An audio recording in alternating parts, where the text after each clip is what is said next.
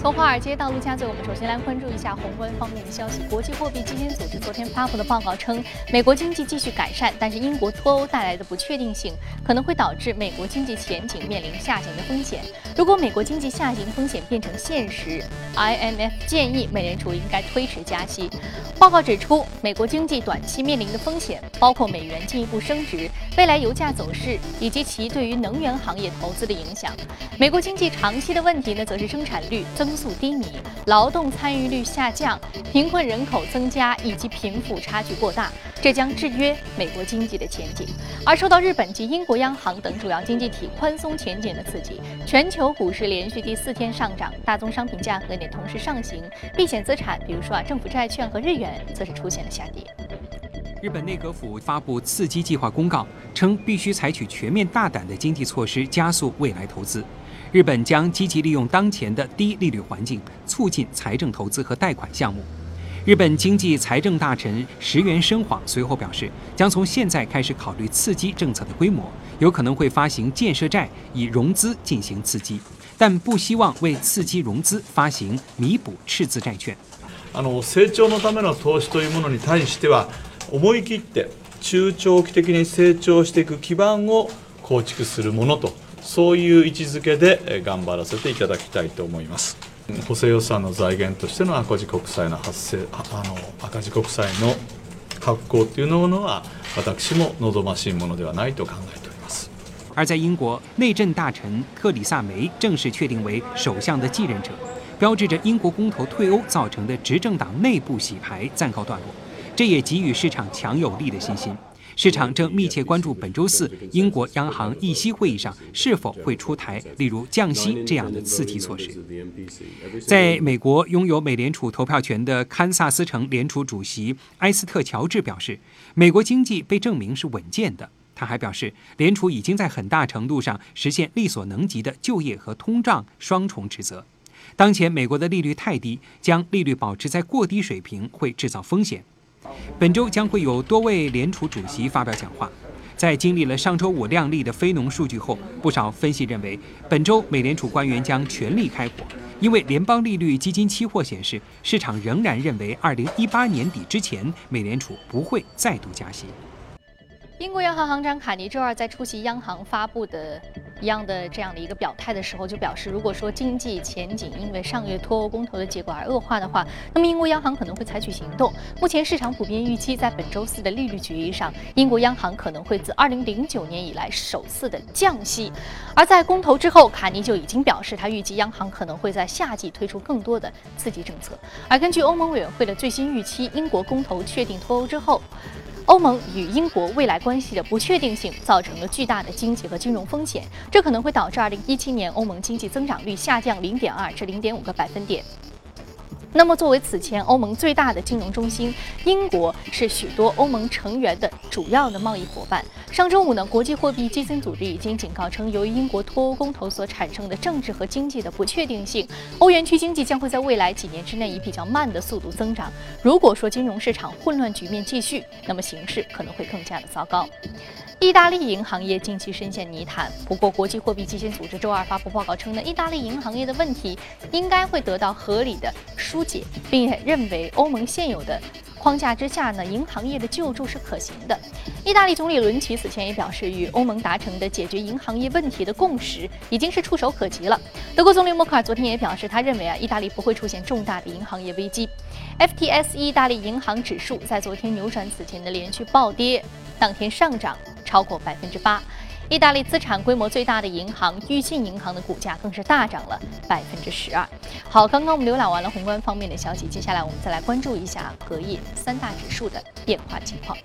那，隔夜美股的三大指数呢是出现了一个。全部向上的一个走势啊，那具体的涨幅和具体的指数和上涨的幅度，我们来看一下。道琼斯工业指数上涨百分之零点六六，纳斯达克综合指数上涨百分之零点六九，标普五百指数收盘高收了百分之零点七。好，接下来我们再来关注到的是第一财经驻纽约记者王木在收盘之后给我们发回的报道。随着英国首相的人选尘埃落定，以及英国和日本央行的降息暗示，美股三大指数周二跳空高开，标普五百站上两千一百五十点，再创盘中和收盘新高。道指上涨一百三十点，上冲一万八千三百六十点，也刷新了去年五月的盘中和收盘新高。纳指站稳五千点，回吐了今年以来全部跌幅，形成上升走势。伴随油价大涨百分之四，能源和材料板块领涨，公用事业等避险板块领跌。今年拥有投票权的圣路易斯联储主席布拉德认为，英国脱欧对美国经济基本没有影响，而美国长期收益率下降是投资者的避险行为，并不代表美国经济将陷入衰退。预期美联储在十二月加息的人数比例也涨至百分之四十二。个股方面，万达集团旗下的美国第二大电影院线运营商 AMC 娱乐控股公司将以九点二一亿英镑，相当于十二点一亿美元的价格收购欧洲第一大运营商 Audion and OCI。如果成功，将创造全球最大的电影院线运营商。而英镑接近多年新低，也为交易节省了一点六亿美元。AMC 周二涨幅超过百分之七，创一年新高。非常感谢王木给我们带来市场观点的汇总。这里是正在直播的从华尔街到陆家总，我们首先来聊一聊超过预期的非农就业数据会不会促使美联储在年内开启加息的步伐呢？马上进入到今天的节目。好，今天我们请到现场的嘉宾是华创证券机构销售部的副总裁简佳先生。简先生，早晨好。早上好，宇飞。嗯，我们看到，我们本来是预期今年由于黑天鹅事件的出现，也就是英国脱欧公投最终的这个结果的出现，好像市场上是预期今年美联储不太可能会加息了，甚至有可能说是大家全球的一个宽松政策，它可能会变相使用一些货币工具来进行继续的宽松。但是我们看到英国脱欧公投之后啊，现在有新的首相继任者已经确定了。嗯。那同时呢，我们看到最新公布的美国非农就业数据也是超出了预期。那这两个利好的消息会不会使得美联储可能会改变一个政策风向，继续开启年内加息的步伐呢？对，确实我们要关注那个就是上周的一个非农就业数据啊，因为我们其实，在六月初的一个节目当中啊，我们当时在解读五月份的一个非农就业数据的时候啊，当时那个数据。我们记得是非常低于预期的，没错。但是当然低于预期，我们我们的一个解读是，我们认为不用过度担忧，因为它可能更多是一些一次性的一些事件所导致的啊。包括我们看到美国的这样的一个最大的一个呃呃这个电信的一个运营商 Verizon，它的出现了三点六万人的这样的一个罢工的一个事件，那么对于整个就业是产生了比较大的一个影响。但是我们说，这些人才六月一号已经回到了这个工作岗位上。那么这就是使得我们看到上周五公布的最新的一个非农就业数据啊，是增长了二十八点七万人，是大幅好于预期的十八万人啊。这个就是呃，另外我们说剔除一些临时性的因素，包括我们看到像罢工，它可能对于非农就业数据有一个。八点三万人的一个增加啊，另外一些临时性的一个服务大概有三点四万人的一个增加。那么，即使是我们说剔除这些临时性的因素，非农就业数据依然是增长百分之啊，这增长十七万人啊。那么，比过去三个月平均的十四点七万人还是有个非常好的一个增加。那么，简单的来说，就是整个的我们看到美国的一个劳动力市场依然是在持续稳健的这样的改善过程当中的啊。另外，我们还是要强调的一点就是，我们说非农就业新增非农就业数据，它其实是一个啊增量的一个概念啊，也就是说，它体现的是美国的一个就业市场的一个边际的一个改善。没错，所以它在持续增长的过程当中，一旦出现一些边际效应的递减，可能我们还是要知道它是应该是一个增量，对，不断的增加的一个数字，对，是个是个边际的一个增量啊。那么呃。但是我们说看到，我们看到最近有很多的美联储的一个，包括地方的一些主席啊，都是表示，其实美国的整个的一个自然失业率啊，差自然失业率差不多就是百分之五的一个水平。也就是说，现在其实我们看到美国的一个失业率已经非常接近自然失业率了。那么再进一步，整个失业率再进一步大幅改善的一个空间其实是比较有限的啊。因此，我们看到未来整个的一个非农就业。它出现一个阶梯性的一个下降啊，它的一个数值出现一个下滑，应该是个大概率的事件啊，所以市场不用过度的来进行一个解读啊。另外，我们刚才其实主持人也说到了，就是包括整个啊，像英国的这个首新的首相已经到任了啊啊，包括这个非常强劲的一个非农就业数据啊，使得市场对于美联储的加息预期出现了这样的一个提升啊。但是，其实我们在六月初我们做的一个判断就是，如果英国不退呃不退欧的话，那么美联储大概率会在七月份加息。但是现在我们看到英国是选择了退欧了啊，那么我们认为美联储在七月或者九月份加息的概率基本上还是零的，而且在年内加息，我们认为也是一个小概率的事件啊，所以我们并不认为这个会推升美联储在短期出现一个加息的一个动作。嗯，所以认为这个短期两个利好呢，可能因为。今年大的概率事件的话，全球经济还相对是需要比较谨慎的，所以说它这个加息步伐的开启，可能还是需要一个谨慎再谨慎。包括我们看到这个，虽然说英国首相的人选现在已经确定了，但是卡尼刚刚已经表示可能会在今年降息，所以说全球央行降息大军当中又添一员。所以美联储会不会反其道而行之，进行加息收紧货币政策呢？确实也是他们考量的一个非常重要的啊这样一个未来的方向啊，会不会反其道行之啊？好像啊，我们不能以单一事件作为作为一个评价。那另外我们想说到是这个欧盟内部欧元区银行，我们说欧元区内的银行，德意志银行现在情况不是很好。那意大利银行本来它就是这个欧债危机的重灾重灾区，那现在的情况似乎是更加的不乐观了。大家最近都比较关注这个银行业，这个意大利银行业的系统性风险。那你怎么看？对，其实我们说除了英国以外啊，我们说更还还有一个非常重要的关注观察点就是意大利啊，因为意大利我们说其实是在零九年整个欧债危机的一个重灾区啊，而且它的整个经济是出现了一个持续的一个下滑，那么到一五年的年初啊才出现了一定的一个回升啊，但是我们说这个回升其实是弱于整个欧元区的，而且我们看到整个意大利的一个失业率啊。高达百分之十一点五，也就是说，一百人里边有十一点五个人是失业的啊，这就为什么产产生这么严重的这样的一个衰退啊？其实主要还是因为它整个银行业的一个持续的一个疲弱啊。那我们看到，其实意大利的整个银行业它的一个坏账率哦，高达百分之十八啊，那么是美国同行的十倍还要多，而且。呃，意大利其实政府它已经采取了一系列的措施来改善这样的一个情况啊，包括我们说这个啊，禁止银行对于银行股的一个做空啊，包括政府的一个背书来对银行进行一个注资。但是我们看到最新整个意大利政府对于银行业的四百亿英镑的这样的啊一百欧元的一个注资是被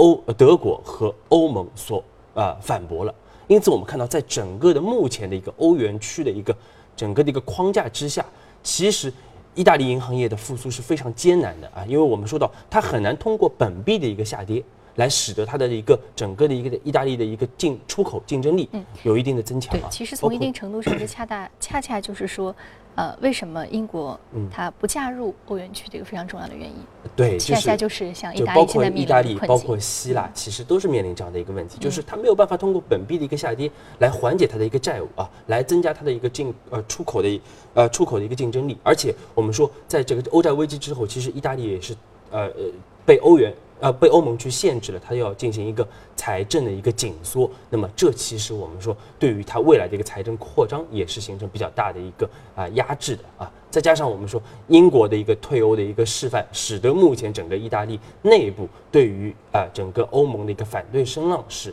呃进一步的一个提升的啊。其实我们上周节目中也点到了，就是意大利将在十月份举行呃新一轮的一个公投，那目前的总理。啊，这个呃，伦齐啊，他所支持的这样的一个结构性的改革政策，其实是偏向于欧盟的这样的一个政策，包括它的一个货币政策和财政政策啊。但是，这个呃，反对党他其实更多的是提出来说，我们要修改修改宪法啊，我们甚至是要也要和英国一样来进行这样的一个脱欧公投。那么，如果我们说在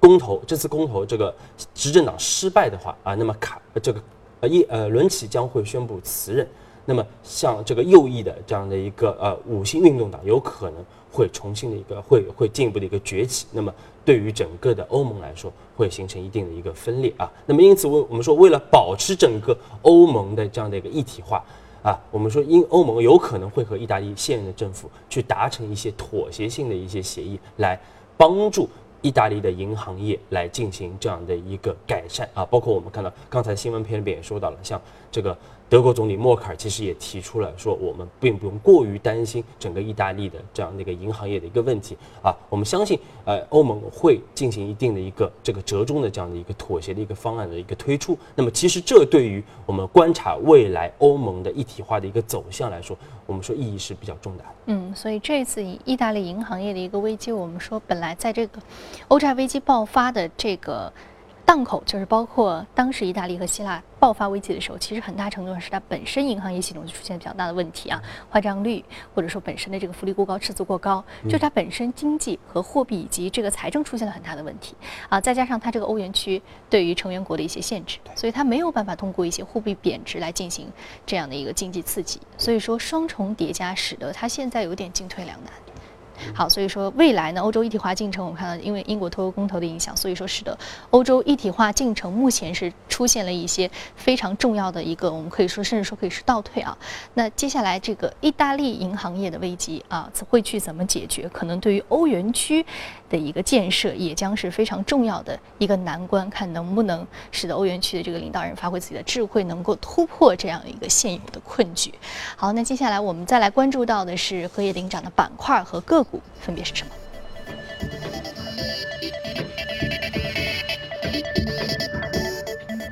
基础建材、金融科技、企业集团和服务业的板块是领涨的。那另外，我们再从个股方面来看，是生物科技啊、数据储备设备和油气板块的个股也是领涨的。那我们今天要看到的是希捷科技，是硬盘板块生产商。上涨幅度是百分之二十一点八三，是数据存储设备。嗯，对，希捷啊，希捷其实非常有名啊，一成立于一九七九年，也是目前全球最大的这样的一个呃磁头硬盘，包括磁头的这样的一个生产商，而且它生产和这个设计的这样的一个磁盘被大量的运用在像这个。台式机啊，笔记本电脑，甚至一些移动设备当中啊啊，另外它也会为一些中小企业提供这样的一个设备啊，这个数据存储的这样的一个服务啊。但是我们看到昨天它的股价的一个上涨，上涨百分之二十一，其实并不是因为公司公布了多好的这样的一个财报，而是公司又宣布裁员六千五百人啊，差不多是占到它整个全球的一个员工的百分之十六的这样的一个数额。这个其实对一个公司来说。呃，虽然短期提振了股价，但是从长期来看，并不是说它行业向好的一个标志。对，而且我们说为什么说我们说又裁员？因为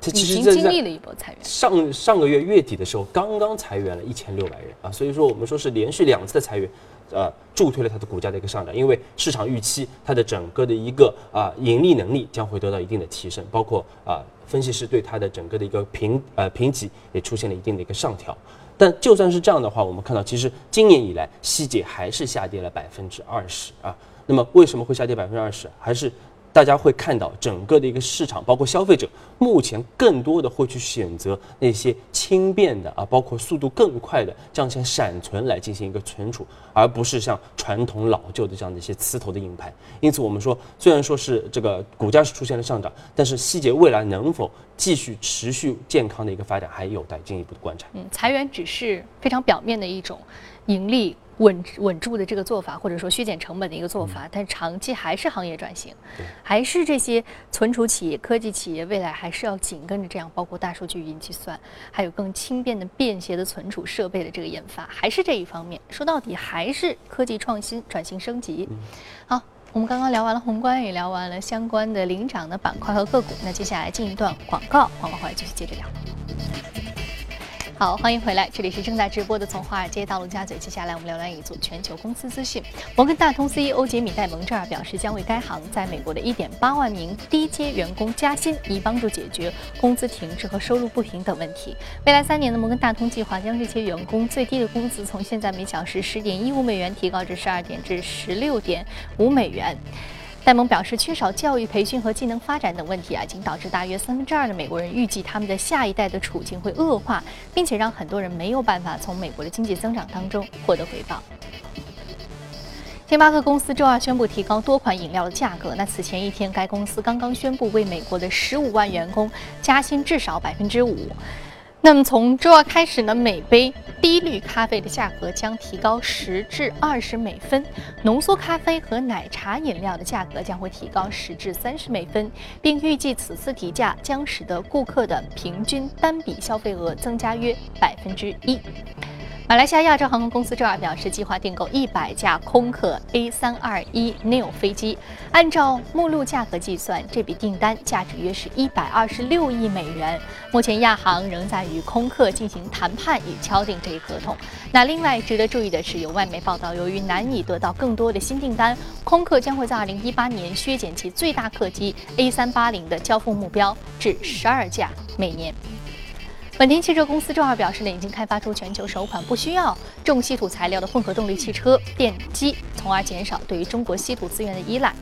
本田表示啊，其新型的混合动力汽车电机使用磁力系统，不需要重稀土材料。虽然这新款的电机仍然使用轻稀土材料铝，但是呢，这种材料在北美和澳大利亚也能够采购到。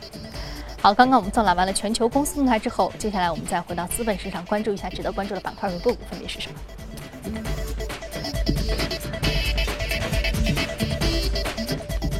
丰田是来自于氢燃料电池板块，上涨幅度百分之零点八三；另外是应用材料公司半导体板块，上涨幅度一点零三。好，我们先来说一说丰田。丰田是全球新能源汽车研发领域的一个领跑者，但是它和特斯拉不同，特斯拉的基因就是新能源汽车，但是丰田是一个传统汽车制造商，慢慢转型为新能源汽车，而且它在这个转型的过程当中一直做得不错。不过有一个细节就是，丰田研发的新能源汽车呢，更倾倾向于的是氢燃料电池车，不像特斯拉或者其他的一些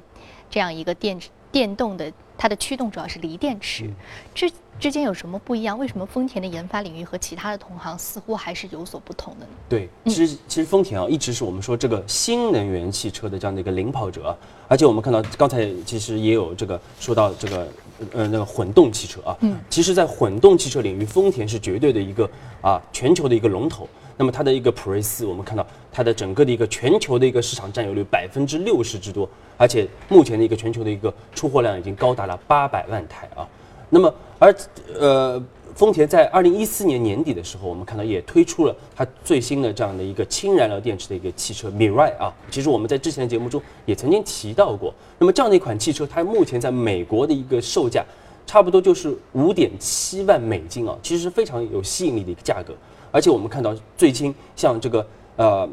整个全美靠可以说环保最严的加州政府也是采购了四台的一个 m i r i 的汽车，而且未来会采购更多的一个汽车，啊，那为什么我们说其实呃呃丰田它和特斯拉会走不一样的这样的一个路线啊？它会更多的去选择氢燃料电池作为它未来的这样的一个汽车的一个发展的一个动力啊？其实我们说道理也很简单啊。那么首先我们看到其实。呃，锂电池虽然说我们说在它的一个使用的过程中，它是不会产生这样的一个啊碳排放或者二氧化碳的一个排放的，但是在电池的一个制造过程中，包括我们说在能源的一个转换和这个产生的一个过程中，其实依然会产生大量的一个排放啊，特别是像中国，我们说像还还有其他很多的国家，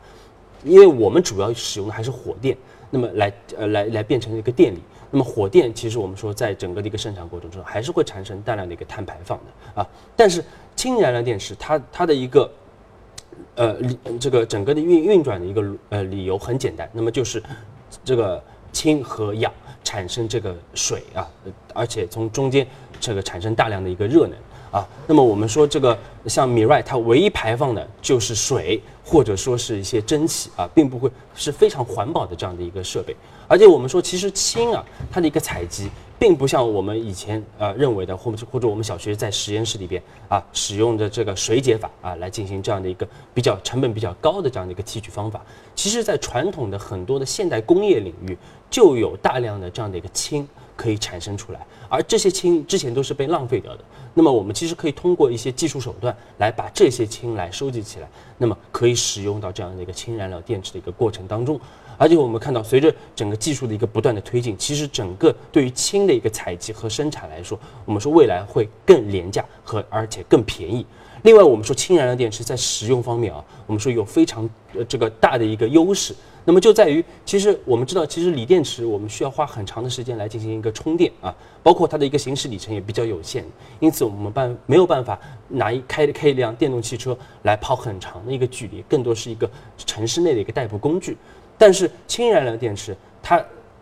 注一次氢可能只需要五分钟的一个时间，其实和平时的加油是没有什么特别大区别的。而且像米 i 它的整个的一个续航里程高达六百公里以上啊，而且更夸张的一点，它其实可以作为一个移动的这样的一个充电的一个设备。那么，呃，米 i 它其实后备箱里边就有两个这样的一个接口。那么这些接口的呃，可以支持一个普通的家庭使用一周的一个电力啊，因此我们说它的整个的一个电量是非常的一个充足的啊。那么这就是为什么我们说通过我们可以看到，通过目前的整个海外的一个技术的一个不断的一个突破，我们可以很清晰的看到整个锂电池啊，这个氢燃料电池它的一个成本还有持续下降的一个空间。那我们说到本身它这个利用的这个氢，它就是。一个非常简单的一个能源，但是呢，在收集的过程当中需要一些技术去突破。对。但是呢，未来还有在降低它成本的不断的这样的一个空间。对。所以说，这样一个氢燃料电池显然是比锂电池似乎未来的可持续性更强。对，而且我们看到国家也有大量的一个政呃政策的一个补贴啊。说到这儿，我们来看一下啊，A 股相关的板块，包括贵源博业、还有富瑞特装、还有雪人股份以及南都电源等相关的这个福田汽车等等啊，这些个股都是有。氢燃料电池的一个受益的在里面的这样的一个相关的个股标的啊，我们知道其实氢燃料电池呢，相对而言现在去研发它的这样一个厂商还相对比较少，所以说呢，丰田这家公司有它比较好的一个技术的一个先导的优势，或者已经占领的这样的一个技术高地啊。好，非常感谢冼嘉兴这一时段对于宏观个股以及板块的点评。这里是正在直播的从华尔街到陆家嘴。今天播出的内容，您可以通过我们的官方微信公众号“第一财经资讯”查看。另外，你有什么样的意见和建议，也可以通过微信留言。你还还可以到荔枝和喜马电台搜索“第一财经”进行收听。前面之后来关注一下法国经典的奢侈品牌迪奥，最终选定新的艺术总监，并在七月迪奥巴黎高级定制时装秀之后正式发布。